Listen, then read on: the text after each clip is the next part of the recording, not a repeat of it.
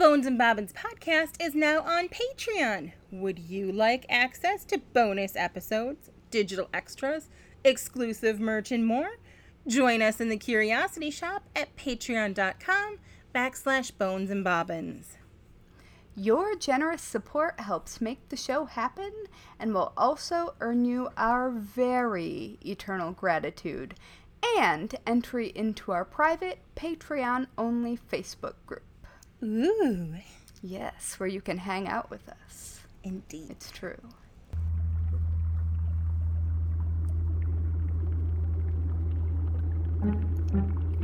In a dusty old shop on a forgotten old street, you'll find two witches with books three boxes deep. Next to rusty old needles and faded red thread, you'll come in for yarn, but leave with pigments instead. Whether poisons or patterns, we're always discreet, where creepy and crafty and morbidity meet. Welcome to the Bones and Bobbins podcast. So, hello, morbid makers. We are your slightly creepy, Mildly disconcerting, somewhat sinister, delightfully discomposed, opaquely odd, merrily morbid. marvelously misanthropic hosts. And this is Bones and Bobbins, Season 1, Episode 9. Was that one or two eyes of Newt? I'm Haley from Red Handled Scissors and the Very Serious Crafts podcast. Hi, I'm Natalie from Uber Dork Designs, an official murderino maker. Yay! Woohoo! All right. So, how's it going? It's going pretty good. It's going pretty good. It's so weird that we're like a- quickly approaching mid August already. And I know that I we've know. been living on pandemic time, so what is time really? But we're like a mere couple of weeks before school of some sort resumes. So it's been pretty crazy just That- grasping it. Yes. I mean, I sort of haven't known when it was since March Yeah. because New York went straight to hell in March. Oh, yes, you poor thing. Like, it, it did not, it had no chill. No, there was No, no no chill whatsoever. no. Well, I do not have school floating around in my periphery, but I do have kittens who Cute are kittens. loud and tramply and meowy. And I specifically, I have two kittens. So one is a tortie and one is a black cat. And my tiny black kitten, whose name is Phryne, is being the most stereotypical tiny black kitten to ever exist. So she keeps perching on my grimoire, chewing literal holes in the edges of it because you know there there aren't any other books that she could chew on or actual kitten chew toys. No no.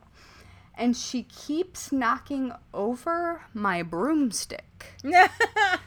Like my ceremonial broomstick. It falls at least once a day because she has knocked it over and right. I just kittens. I I think she wants to grow up to be a familiar. I think she, I, yeah, it sounds like she's well, well on her way. well, she just trampled through. She's like, you're talking about me, yay! Ooh, both of them are here. Hi guys. Oh, these are fun. Indeed, they are fun and cute, but oh my goodness, they bite. Yeah, yeah. They, I, re- I remember quite well, quite well. Last year at this time, I had Kitty. Now Kitty is no longer quite so little, but Yes. still Kitty. Well, they do that. yeah, they grow. Yeah, Don't ask I our mean, permission; they just grow on up. These have definitely grown quite a lot. I've had them a month today. Well, congratulations. Yes. And so they are uh I don't remember. Three months old today, Aww. maybe. Well, ish. I don't know when they were born. Anyway, Ish not the point. I, I've I've lost grasp of the everything. There are kittens biting my feet. Makes It's sense. fine. It's fine. Yeah. Uh, what else is pretty cool is uh, our our curiosity shop members. Oh yeah. Yeah, and we should probably take a quick break to thank all of our fantastic Curiosity Shop members over on Patreon and give a totally normal and not at all creepy welcome to our newest members whose names I will most likely butcher. And I do so with love. Butchered with love. with love. We've got Terry Bosky, um, Maddie Curte, Karte. Kerte, uh, Melanie Earhart, and Megan Balderschweiler. That's I believe that's it. Balderschweiler. Also, it's a lot of M's. So Terry, Maddie, Melanie, Megan, hello and welcome. Yes. Thanks. Also, hi, Maddie. We've talked about Maddie and her pocket kittens. oh, we have indeed. And she just started a new quilting community, also the Badass Quilters community. So, That's some quilters I can hang with. yeah, no, she's great. Um,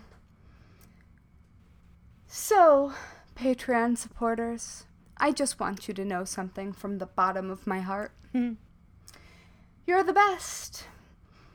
And we would totally go explore hidden old graveyards in the woods with you. Absolutely. Yes. Even though that's a bad idea. Yep. That's not uh not the best, but we'd be with the best. Huh? Exactly.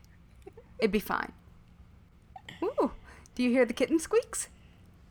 I did My uh one of my kittens sounds like a squeaky library cart. That's and- appropriate for today. She just does it as she runs for no apparent reason. Oh my gosh, that's even better. yeah. Oh, she just Even did it again. um anyway, yes, it is very appropriate for today. It is, because today we are covering the history of grimoires, It's true. uh, which are books. Uh, and books live on library carts, which sound like Squeaky Kitty. So it all fits together. Um, I'm going to take us down the history of grimoires. Uh, pretty much everything that I'm covering is from Owen Davies' book, Grimoires A History of Magic Books. Uh, Owen is a professor of social history at the University of Hertfordshire and has written extensively about the history of magic, witchcraft, and ghosts. So, what is a grimoire? Uh, so What it's mo- is a grimoire? Right. So it's commonly believed that the term grimoire originated from the Old French word grammaire, which was initially used to refer to all books that were written in Latin, which is not all that exciting. But by the 18th century, I mean, that makes sense. yeah, right. So, uh, by 18th century, though, the term had gained its now common usage in France and had begun to be used to refer purely to books of magic. Owen presumed that this was because many of them continued to circulate in Latin manuscripts. Uh, the term grimoire later developed into a figure of speech amongst the French, indicating that something was hard to understand in the 19th century with the increasing interest in occultism amongst like british following the publication of uh, francis barrett's the magus which was 1801 i think. Uh, the term entered the english language in reference books uh, reference to books of magic specifically of european descent. Yeah. so, in its simplest definition, a grimoire is a textbook of magic, typically including instructions on how to create magical objects like talismans and amulets, how to perform magical spells, charms, and divination, and how to summon or evoke supernatural entities such as angels, spirits, deities, and demons. Yeah, They- don't do that. Yeah, just for the record. Just nope, nope. It's not fun. Mm-mm. Uh, so they contain a mix of spells, conjurations, natural secrets, and ancient wisdom. Their origins date back to the dawn of writing, and their subsequent history is entwined with that of religions of Judaism, Christianity, and Islam, um, as, lo- as well as the development of science, the cultural influence of print, and the social impact of European colonialism, because Europeans and their colonialism. Exactly. And medication. Right? Yes, bunch of bastards. Uh, but it can also be like a ca- family cookbook of sorts. The range Mm-hmm. Of what exactly can be found in a grimoire is pretty magical in and of itself. Totally. So, again, despite the name being relatively new, grimoires have existed as far back as people could make markings.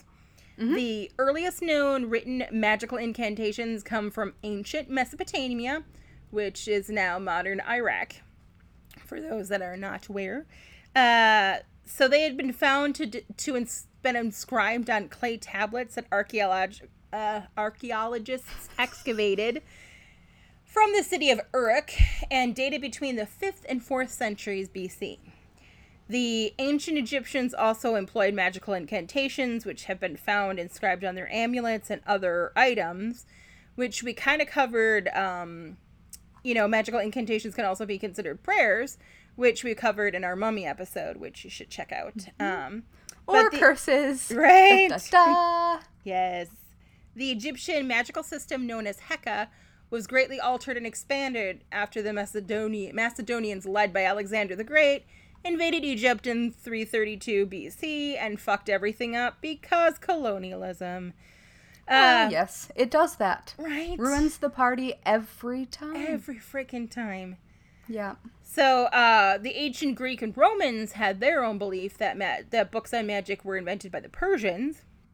The first century AD writer Pliny the Elder stated that magic had been first discovered by the ancient philosopher Zoroaster around the year 647 BC, but that it was only written down in the 5th century BC by the magician Osthanes.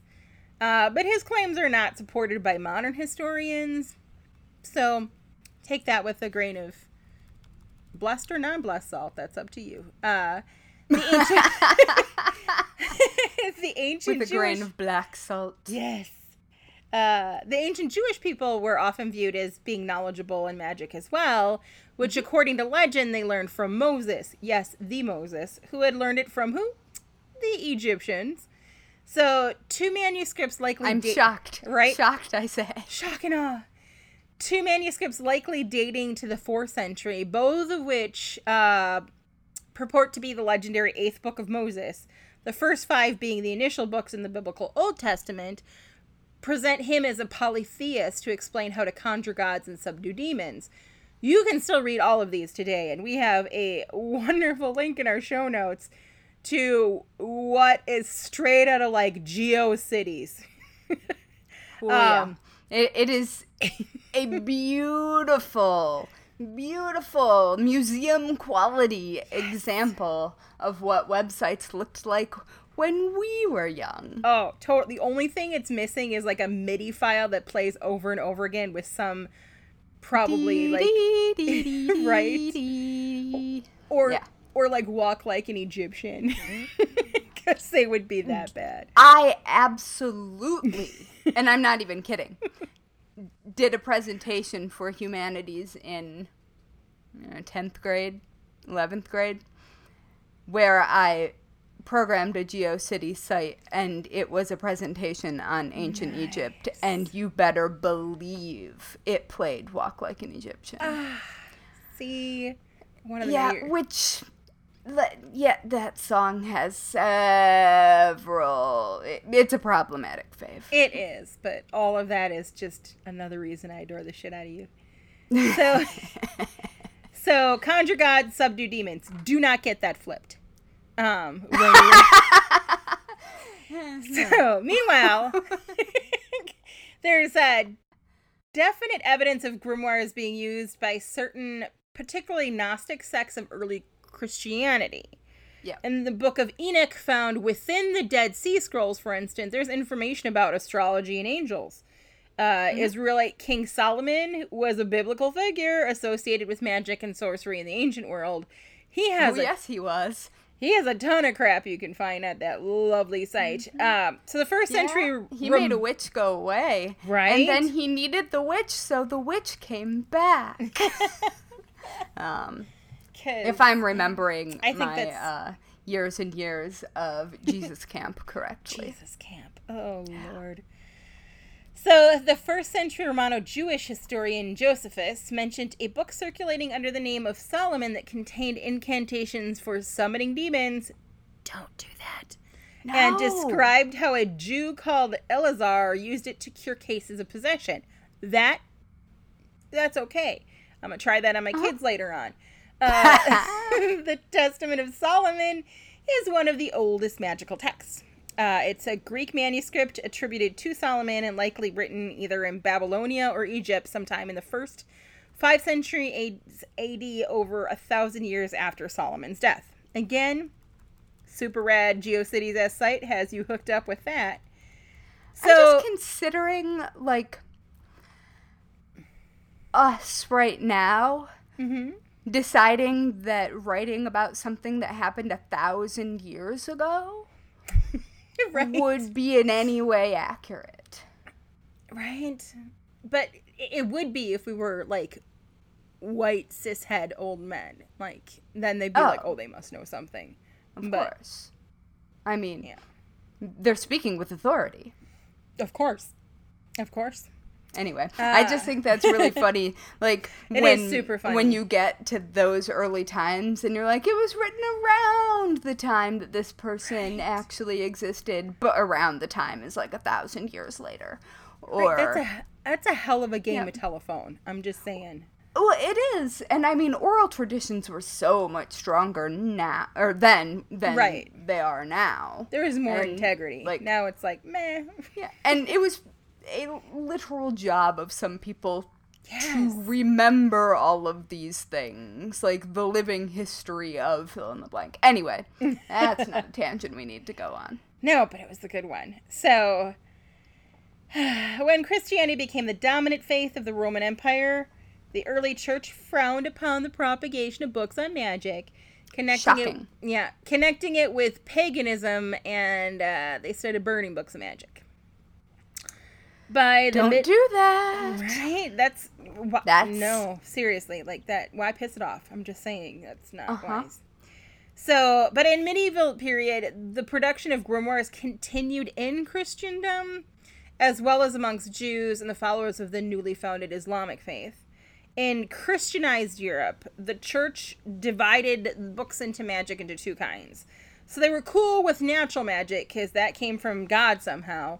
Those that dealt with demonic, nam- demonic magic, not so much. Um, for Yeah, instance, but they were cool with natural magic Right. only if it came from men. Yeah. So Right. like the yeah, so like the Anglo-Saxon leech books contain simple spells for medicinal purposes, and those were tolerated. Wait, what year did you say um, this was? Uh, this was the medieval period. So Okay, you so we're not that year. quite burning witches yet. Nope, nope. I'm getting to that. That's coming right up. Okay. We're gonna Well, that on was into that that was my question, like, whether or Yeah. not this was we're gonna still right now. We're starting with the domain. books. Books are getting torched, not so much the human beings. Um, so, so the no-no books were anything, any grimoires that dealt with necromancy, divination, and demonology. Despite this, though, uh, quoting our buddy Owen Davies, there is ample evidence that the medieval clergy were the main practitioners of magic and therefore the owners, Mm-hmm. transcribers, and circulators of grimoires. While Well, they were several who could write. right, several grimoires are actually attributed to popes. It's Yes. a weird. It's a weird thing in my brain. I can't connect those dots. Having you know, I'm a recovering Catholic. I'm just not seeing that, but you never know. Um, so, as the early modern period commenced in the late 15th century, many changes began to shock Europe that would have an effect on the production of grimoires. Uh, Owen cites the most important of these uh, are the Protestant Reformation and subsequent Catholic Counter Reformations, pretty much the witch the witch hunts, and then the advent of printing. So it's really important to note that many magical elements are simply orated down from generation to generation. Um, Yep. Much like your, you know, great great great grandma's recipe for mosquito salve or her blend of thieves' oils.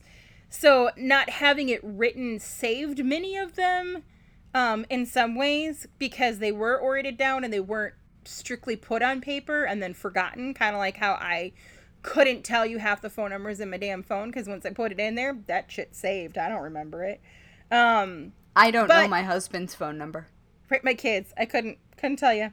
Uh, But it also meant that things were lost or inadvertently altered um, sometimes as it was verbally passed on in the next in line, which is to be expected. So Yeah, I mean typos. right?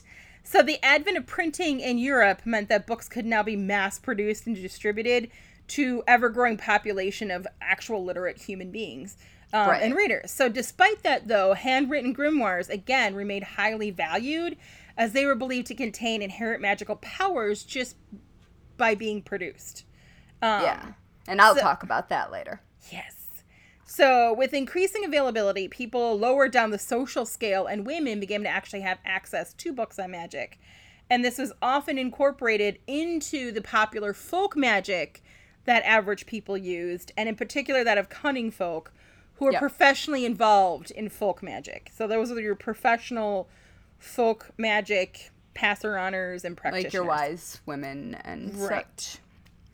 So these works left Europe and were actually imported to parts of Latin America controlled by the Spanish and Portuguese empires, and parts of North America controlled by the British and French empires. Because, you know, colonialism. Colonialism everywhere. It's Right. just we've sprinkled it throughout the continent. Yep, you get colonialism and you get colonialism. Oh no.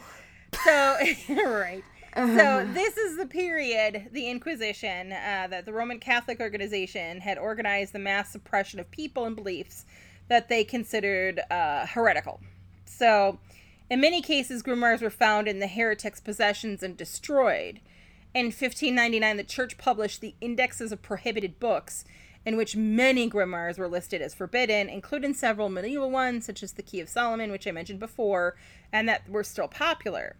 They further pushed for the widespread fear of witchcraft, which was believed to be satanic in nature, and the subsequent hysteria known as the witch hunt caused the death of at least 40,000 people, most of which were women.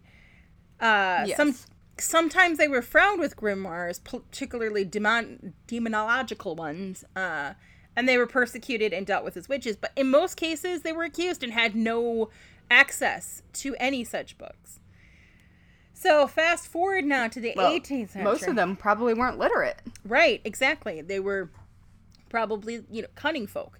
Um, so fast forward to the 18th century, where we saw the rise of the Enlightenment, which was a movement devoted to science and rationalism, predominant amongst the Can we have classes. one of those? Right, we need that shit Right back like right now. So some governments did try to track crack down on magicians and fortune tellers though, particularly like in France, where police viewed them as social pests who took money from the gullible, awful in such like treasure. In doing so and sometimes, sure. Right. Uh, and in doing so, they confiscated many grimoires. Um, but then a new form of printing was developed in France, the Bibliothèque Bleue.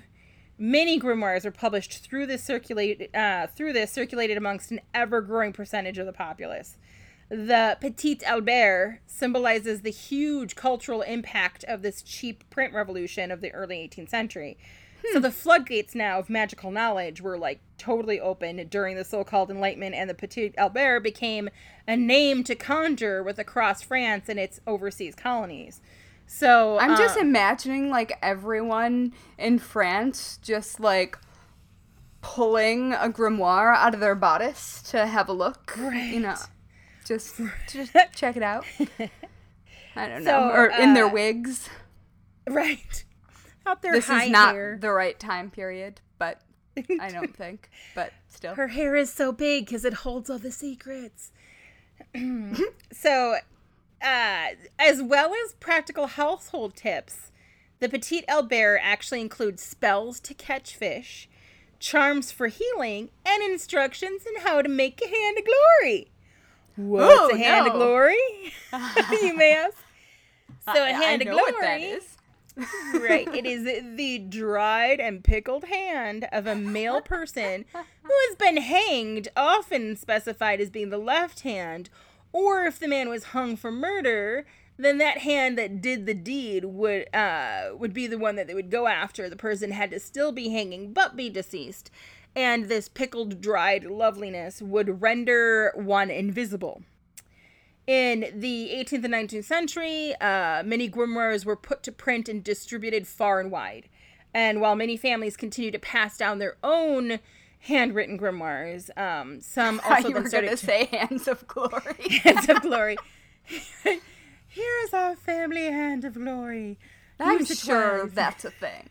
I'm. It probably Listeners, is. if you have a family hand of glory, Yes, we, we, want to see need to know. Yes. We can keep your identity secret. We just want to hear about it. We do. We do. Um, absolutely. So uh, the history long, super involved, and I merely brushed over just a couple of the more important blips along the timeline. And uh, there is also a link in the show notes to a really cool map that maps out like the chronological and locations of like important grimoires. And I'm just gonna run Cool. down. Yeah, I thought it was pretty cool. Um, and then there's there's some other witchy stuff on there too that's pretty fun. Um, so what does our our expert Owen Davies deem the most important grimoires of all time? I'm yes, Owen, please tell us. tell us um and i will tell you so that you can i can encourage a little rabbit hole wandering for you so Always number good. one the sixth and seventh books of moses fuck the first five apparently and yep that moses that i mentioned earlier then, then we've got two the clavicule of solomon and that one's considered like the granddaddy of grimoires again biblical dude then we've got our hand of glory friend the petit albert um, there would actually be a grand Albert that follows. Apparently, that one's maybe teaches how to make two hands of glory. I'm not sure. Um, number four is the Book of Saint Cyprian. Grimoires purporting to have been written by a legendary Saint Cyprian, and there was also like a real Saint Cyprian as well. Uh, but they became popular in Scandinavia during the late 18th century. While in Spain and Portugal, print editions of the Libro de San Cipriano included a gazetteer, gazetteer, Gazetteer. to treasure sites and the magical means to obtain their hidden riches. During the 20th century, editions began to appear in South America, and copies can actually now be purchased from the streets in Mexico City to herbalist stalls in like the high Andes. Uh, number five is Dragon Rouge. Like Petit, right? I'm like, that's the one I want. Uh, the like the Petit Albert, the Red Dragon was another product of the French cheap grimoire boom of the 18th century. Oh, French cheap grimoire boom. that was my nickname in high school. Uh, although first published in the following century, it was basically a version of the Grand Grimoire, an earlier magic book which was infamous for including an invocation of the devil and his lieutenants. Again, don't do that. The Dragon. Rouge circulated far more widely, though, and is well known today in former and current French colonies in the Caribbean. I thought the red dragon was also a drug. Probably. Or is it the white that another dragon? name for cocaine, opium? isn't it? Oh, Ooh, maybe. no, heroin. I don't. Huh. We're clearly not good at drugs. No, no, we're No. not. We should probably work on that. Yeah. Um, so then we got rolling at six, the Book of Honorius or Norius. Hmm. Uh, books attributed to Honorius of Thebes were second only to those of Solomon in notoriety in the medieval period. And in keeping with that strong theme in grimoire history, there's no evidence that an actual arch magician named Honorius lived in antiquity, as manuscripts described him to state. So, through prayers and invocations, books of Honorius gave instructions how to receive visions of God, hell, and purgatory, and knowledge of all science. Why would you want visions of hell and purgatory? Right? Uh, I'm I- just I saying. I can I'm live not- without it. Right, exactly. Like that doesn't on a scale of one to ten, that's like an extra form of dumbass. Like no. Again, no.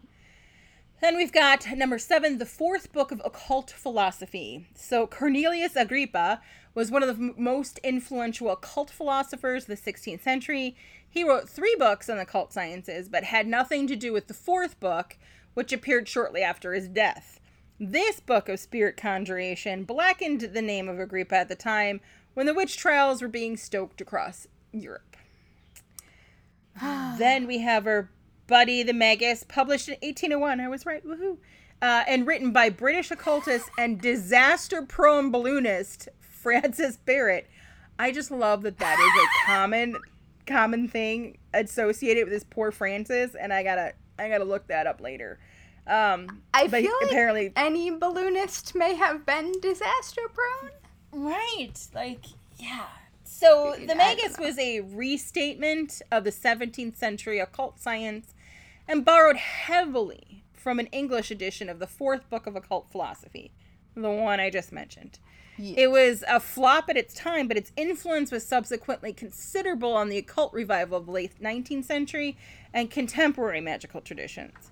So, in the early 20th century, a plagiarized version uh, produced by an American occult entrepreneur and entitled The Great Book of Magical Art, Hindu Magic, and East Indian uh, Occultism became much sought after in the US and the Caribbean. Number nine is one of my favorites, and that's the Necronomicon. A, mm. and I must stress this importantly, a figment of the ingenious imagination. Again, Yes. not real. Of Nope. the influential early 20th century writer of horror and fantasy, H.P. Lovecraft. Love This him. right. A little problematic, but still love him. I mean, Yeah. yeah. So, this mysterious book of secret wisdom was penned in the 8th century, allegedly again, uh, by a mad Yemeni poet. Despite being in Ooh. literary fiction, several real Necronomicons have been published over the decades, and today it has as much right, according to Owen Davies, to be considered a grimoire as the other entries in his top 10. I don't disagree. Right. And then finally, uh, the number 10 is the Book of Shadows. So it is the founding text of modern Wicca, a pagan mm-hmm. religion founded in the 1940s by retired civil servant, folklorist, Freemason, and occultist Gerald Gardner. He Yes. claimed to have received a copy of this ancient, I'm using air quotes, you can't see it, but I'm using them, magical text from a secret coven of witches, one of the last of a line of worshippers of an ancient fertility religion, which he and his followers I mean, I believed think that coven actually was real. It's Really? just unclear whether or not he was uh, inducted into it. Yeah, that's the part that I find think- skeptical. It's been a while since I've looked into Gardner. So he and his followers believed that they had survived centuries of persecution by Christian authorities. Through its mention in popular occult television dramas as Charmed, it has achieved considerable cultural recognition. Now, I feel it important to note that if you go through, if you're like a baby witch or new to anything um, pagan, Wiccan, anything that you would create a grimoire for, the Book of Shadows and grimoires are tragically being interchangeably used, even in, in pop culture references. But there are distinct differences. Like Book of Shadows is an actual thing, um, A specific book. a very specific book. From what I've seen, there's a lot of newer witches that use it almost, for lack of a better way of, turn, of putting it, like a bullet journal. You know, you it's, yeah, like synonymous with. right grimoire. so it's um but it's slightly different like i've seen them oh, it's so it's so interesting to me the vast differences there's a couple of schools of thought amongst the plethora of sites and people that i looked up um the common distinction they make between them is a grimoire is allegedly just recipes and tips and spells that are handed down from generation to generation that there's nothing personal in it. But i i challenge that a very spell itself is personal so book of shadows they define Yeah. as being like your personal diary and journalism like philosophy and and how you create your things and it's supposed to be very powerful because it's tied to you. Where i think they're kind of i, I think that they're not quite uh, identifying them properly no and i'll cover that.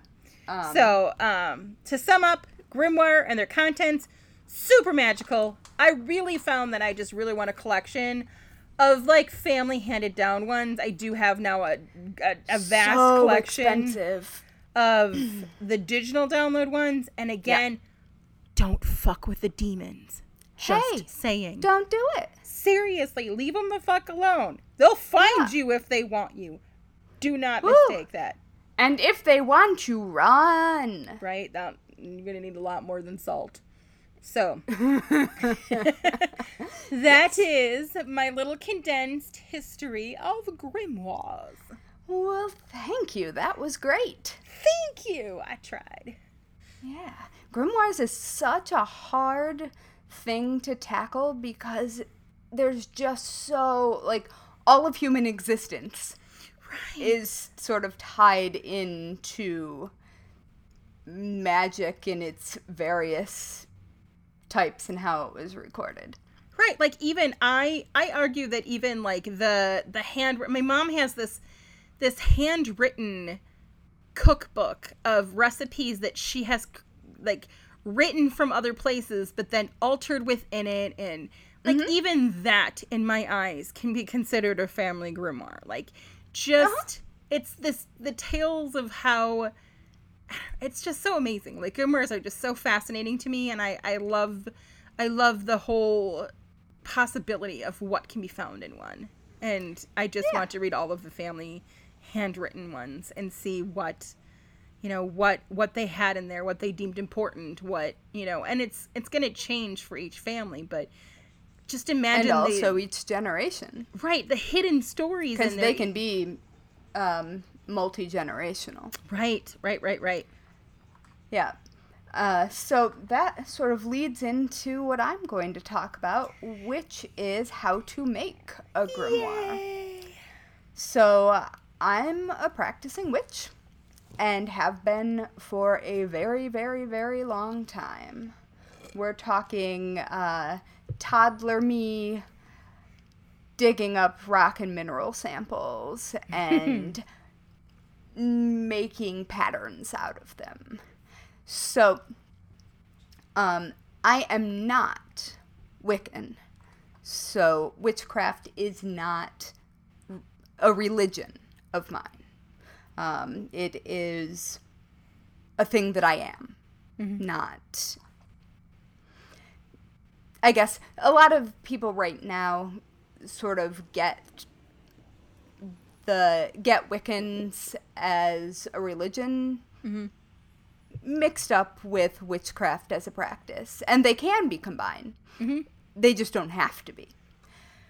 So There's also like a whole surgeons of like Christian witches out there. Like it's it's not oh yeah, specifically well, and I mean there are mystical elements in many many religions. Um, like if you are into the Kabbalah, if you happen to be uh, Jewish, or I mean, there's there's Christian mysticism in lots of it. well just the belief in somebody you've never seen and no one else has ever seen is that's Yeah. pretty magical. Yeah, I I often have to take a moment and realign myself with the idea that even though we are largely in a society that adheres to probably one of the big three religions so christianity judaism and islam mm-hmm. the the all of those are supernatural Yeah.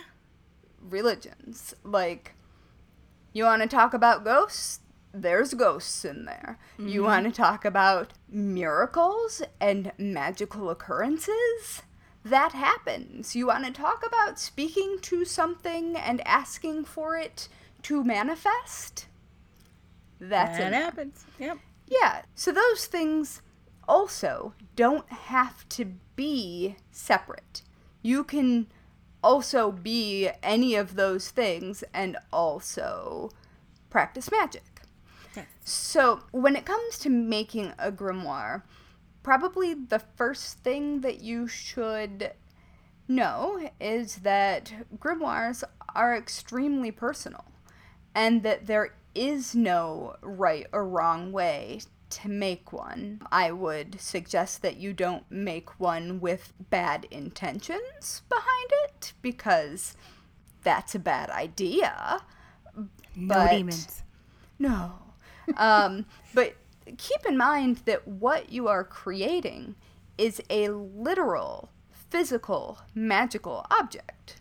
Yes. And that the only thing that really matters is that that magical object works for you in the way that you want to use it. And so there are a lot of answers for what you might find in something labeled a grimoire. So some people use it to record spells or to journal or to keep recipes or all of those things.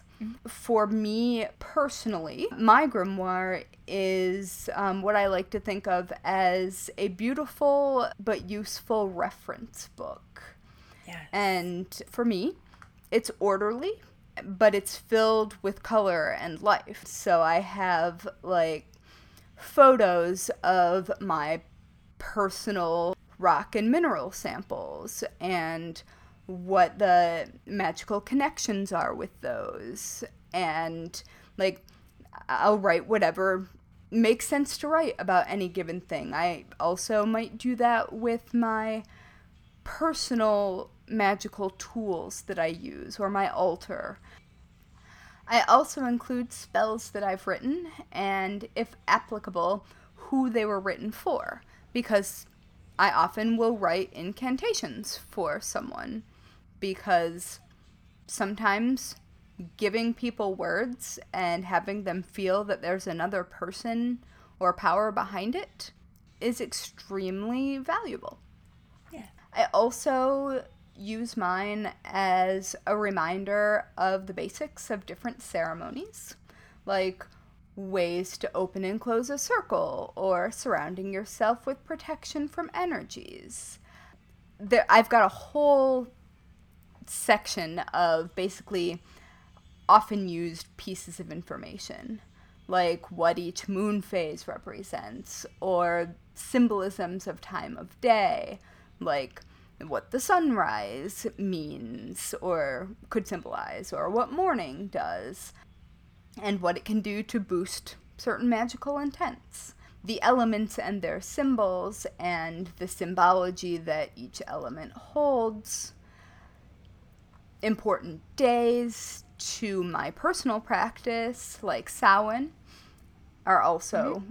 Involved. Um, information on the seasons, how to clear energies, um, a list of my specific set of magical and altar tools and how they're used.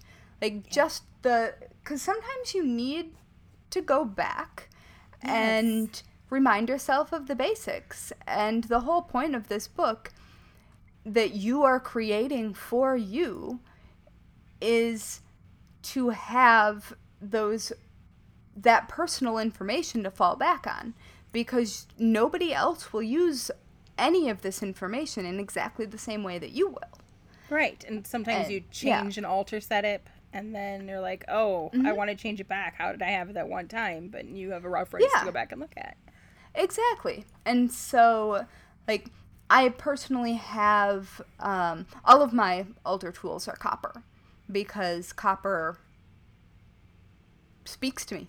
It it works with me magically, and so I have like that reasoning written down, and I have those things dated, so I know the actual temporal context in which I made certain decisions or when I was interested in something.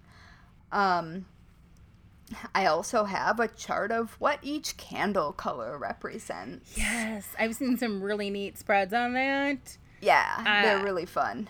If you've got some watercolors and you're uh, feeling it again to to get creative, I'll have that's to a good way to do it. find a link and put it in the show notes. I found somebody who they created, they were an artist and they created an art grimoire. So the same way that you would document, somebody would document like their altar or their witchy tools, they document their paints and the canvases and just, it's really amazing how they they made the connection and personalized it all to them and I, Yeah. I love it. Yeah, and and that's exactly it. I, I think you just made the perfect point. It's that your grimoire is only needs to be useful to you, Yes. and it only needs to be meaningful to you. It doesn't have to be anything specific. So And no one can tell you that yours is wrong no, and unless so you're using it to summon demons. yes, don't do that. So I want to stress the demon thing. It's it's really important. Yes. Um so I also use mine to record like memories of group spells and support received from my coven and reminders of things that are dangerous and why. Demons. and uh like tarot card pulls that seemed Yes. especially pertinent to something that I was going through, or dreams that I've had that felt like they have meaning. Um, in one of my favorite strange grimoire related events, Mhm. I once, quite recently, woke up to find a post it note stuck in the center of my desk in my workspace in my handwriting that read Grimoire is poisonous to cats. I clearly wrote it. I don't remember writing it. Um, I actually have it in my grimoire because, like, what are you gonna do with that? Right? Yeah, that, I mean, I don't know. put a list of things that are witchy related that could be potentially harmful for kites. I imagine that that's where my subconscious was going. I think it was related to minerals. Was this Um, before or after she started chewing on the grimoire? Oh my gosh. Long before. This is this is when it was just Biggie Cat. oh, okay. But I just walked out past my workspace and I keep a pretty tidy workspace and it was sitting in the middle of my workspace and it wasn't there when I went to bed. It's like, well, Duly I- noted. I'm glad I wrote that down. Right. Um, all right, so now that you know a sort of laundry list of the things that you could put in your own grimoire, um, you might want to know how to make one. yes. So, and I'm very, very sorry to say this for people who are not like me and who do not spread spreadsheet for fun. but the first thing you have to do is decide how you're going to organize it Yes. because it's only useful if it's useful Right. like if you can't find anything in it if you are looking for something that you know that you wrote down but you spend an hour and a half flipping through pages that's not actually a useful piece of material and it's not doing you any favors magically. So um I personally have different notebooks that band together as a whole for each subject and so I can swap out basically if if you have any knowledge of book publishing, signatures, um, so groups of paper. Perfect. And um, that works well for me because I do not like the idea of sectioning off a book and then running out of room. yeah. Yeah. Absolutely. Yeah, but that isn't what everybody needs. Um, so once you figure out how you want to organize it, and you might want to do a trial run, like with a notebook. There's no there's no reason that you can't experiment. You aren't when you're making a grimoire, you're making it for yourself, and it's okay if you like not everything that you try is immediately sacred and something that you have to keep forever. Right. You It's not written in blood. Can, well, it can be. that's true. um, we'll get there. Uh, anyway, so um, when you're thinking about how you're going to organize it, you probably also want to think about what size. Like, how are you going to use it? Are you going to bring it with you?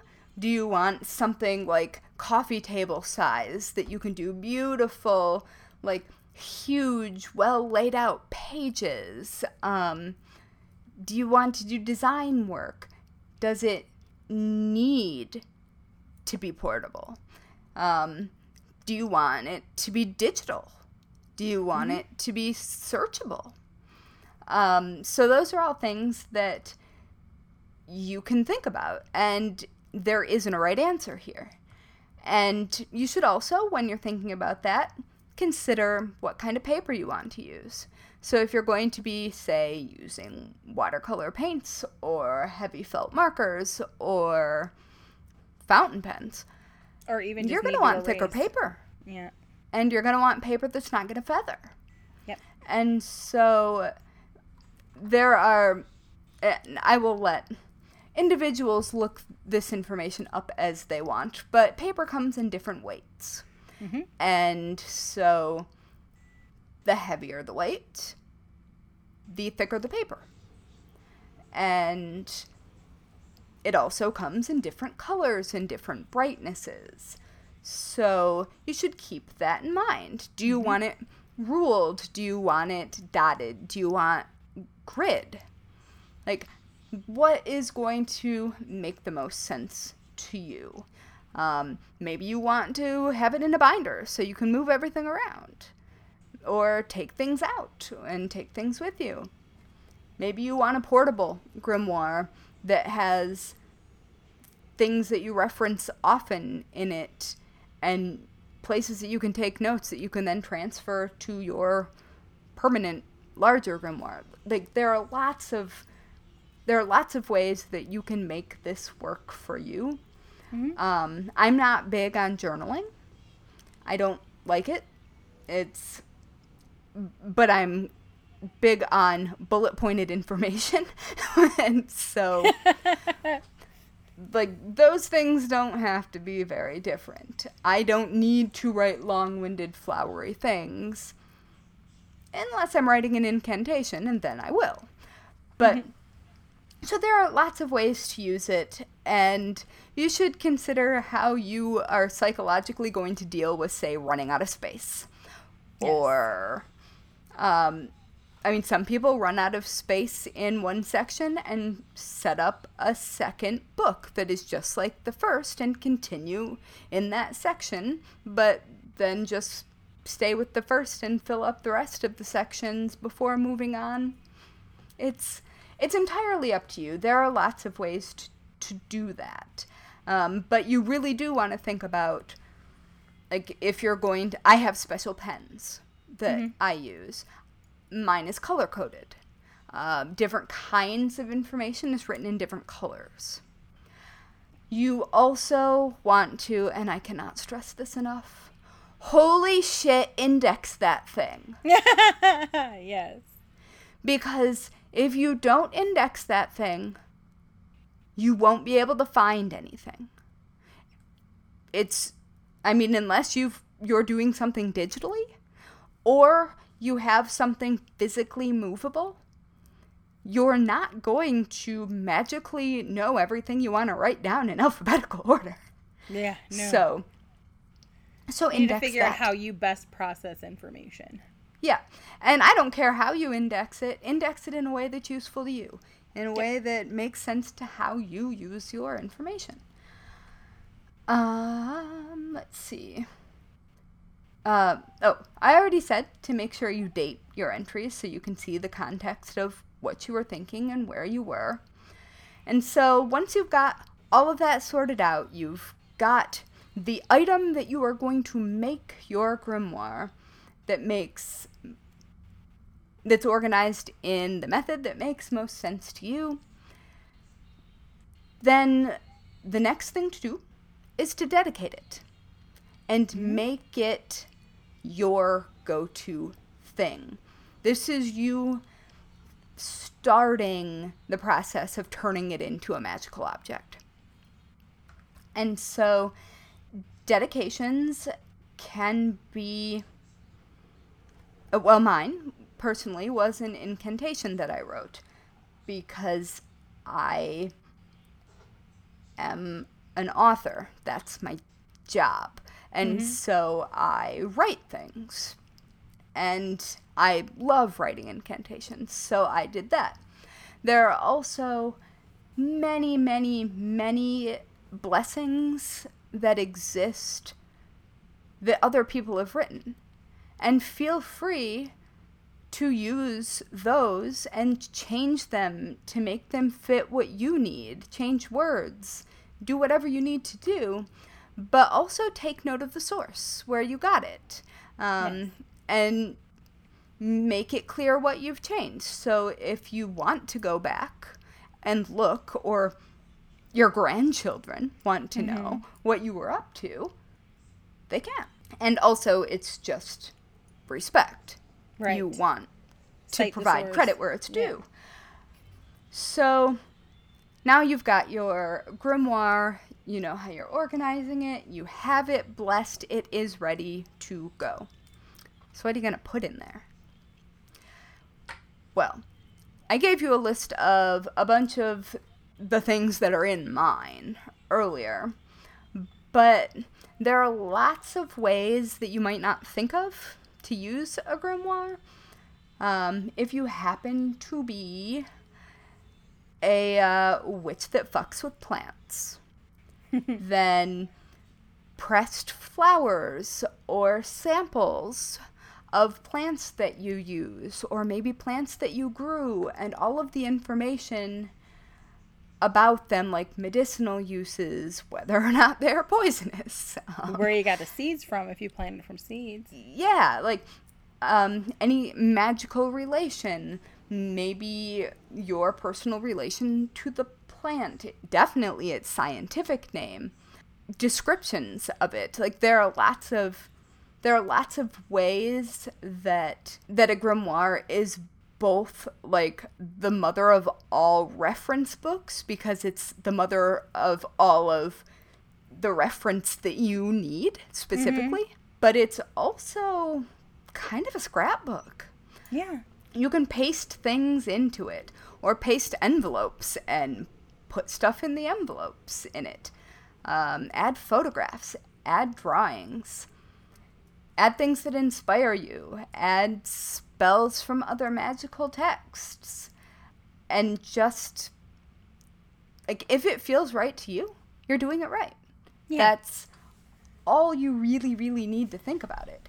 You're creating a huge, well, or not huge, magical reference scrapbook, and it should give you joy to look through it. You should feel connected and powerful when you flip through what you've done.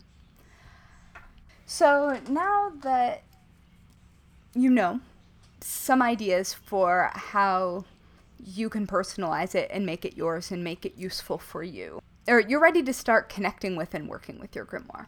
So do keep in mind, and I think it's really important to keep in mind, that a grimoire is a magical tool. Yes. Like you have made a magical item. And so you should be nice to it and treat it with respect and treat it with care. But also know that you're going to spill things on it. And you're going to mess up. And you're going to scribble things out. You're going to change things. Pages are going to get torn. It's going to be. If it's a useful book, it's going to be used. Yes. And that wear isn't negative. Hmm, that kind of out of love. Yeah, that's adding energy. Yeah.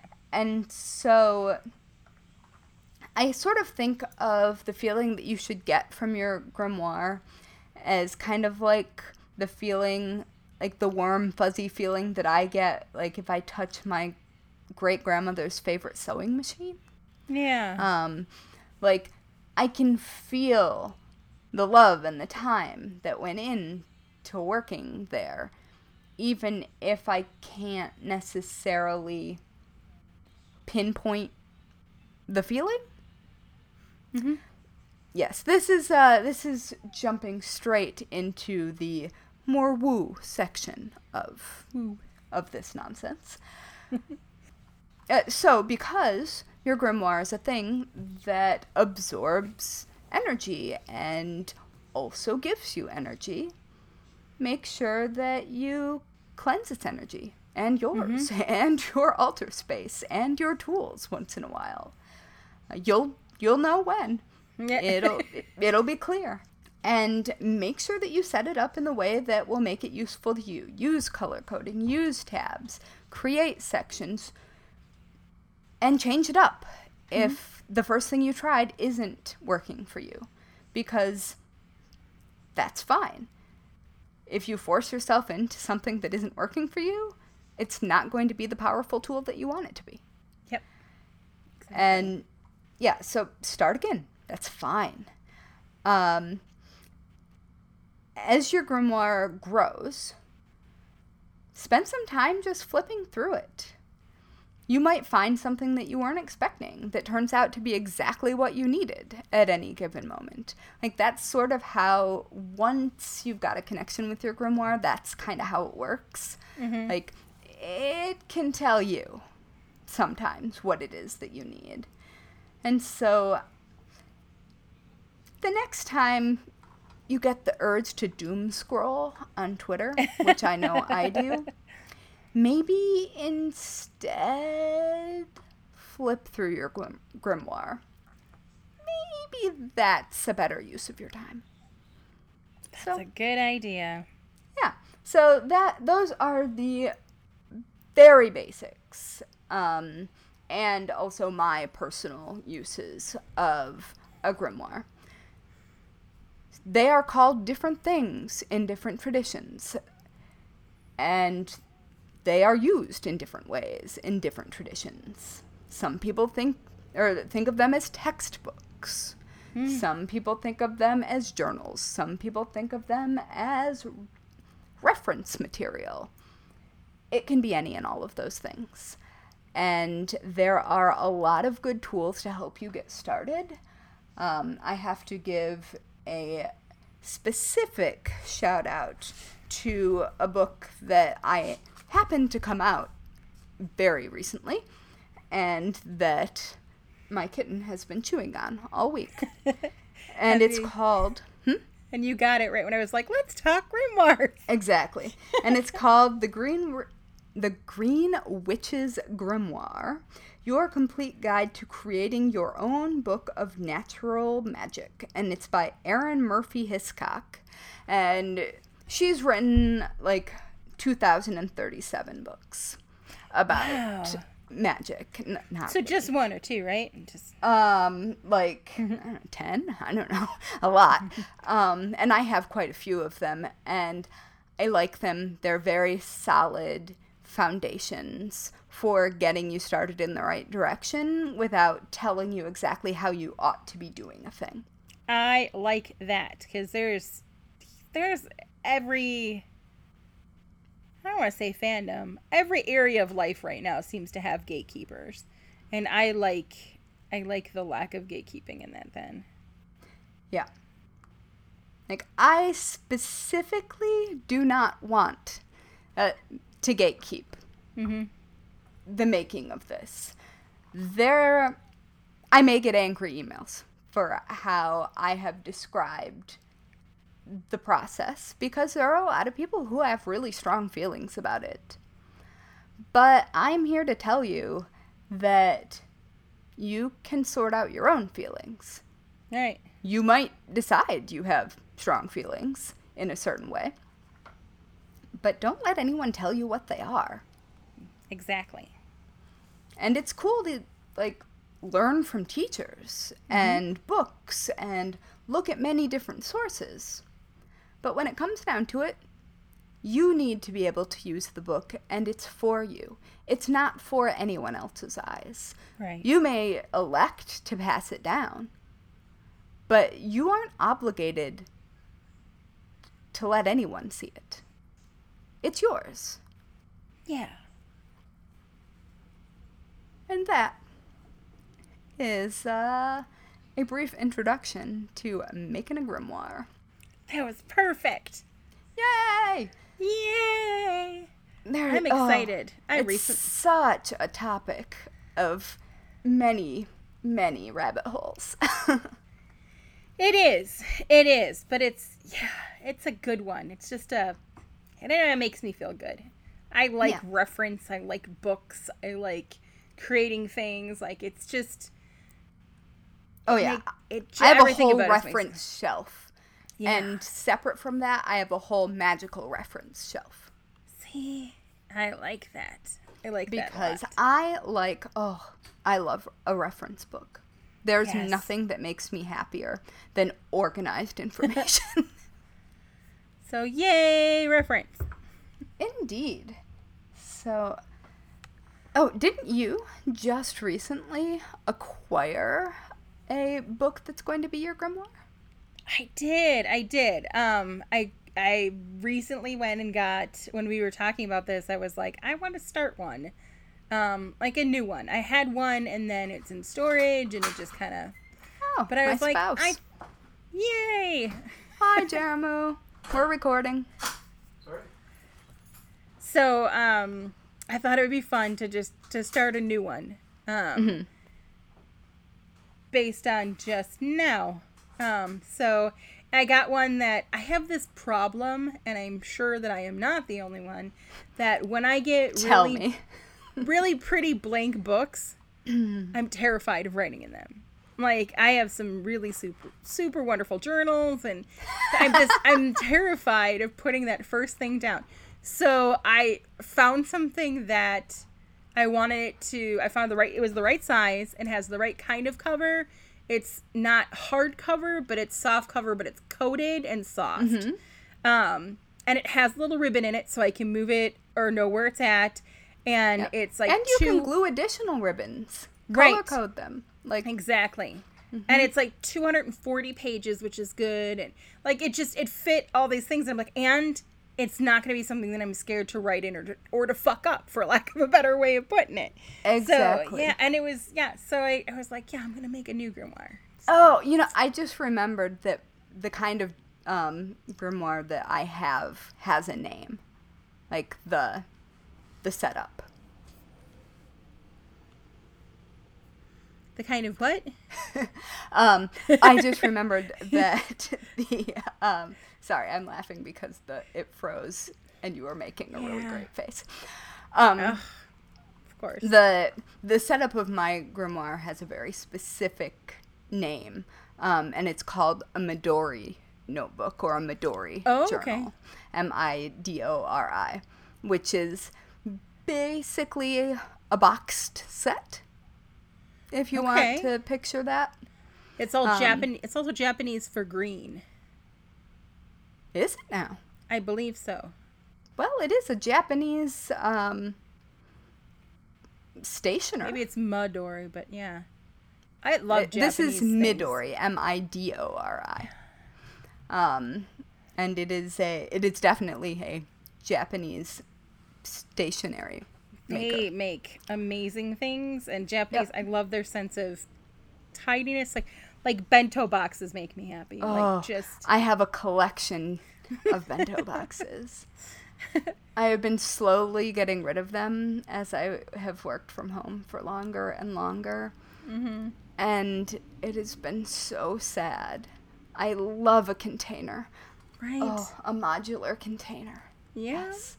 So, anyway, my grimoire's modular. Nice. mm-hmm. That's awesome. I'm so excited for yours. I am too. I am too. And don't be terrified of it. It's gonna be fine. It will be. It absolutely will be. Do a test run. Yep. And I'm totally going at it with the Bob Ross School of Happy Trees thought. You fuck up, make that a happy tree. I appreciate that fully. Have I ever shown you the picture of the Halloween that Jeremy and I dressed up as the liberal media? And he was Bob Ross and I was Ira Glass. no, you've not. Well, I will have to show it to you at some point. He made a really do. fantastic Bob Ross. That's amazing. And then used the wig to be Richard Simmons a year or two later. Perfect. oh, Yes. That is wonderful.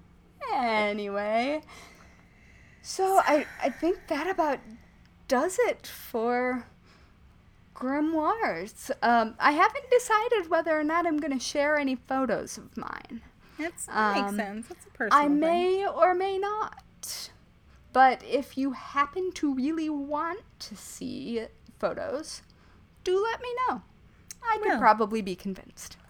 Nice. Uh, so th- I guess that brings us to the Da-da-da. weekly weekly worst way to die.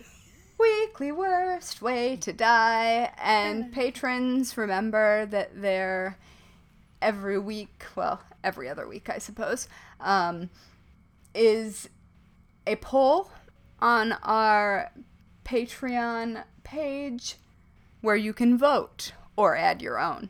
Yes, yes, yes. Yes. So, So- what's your worst?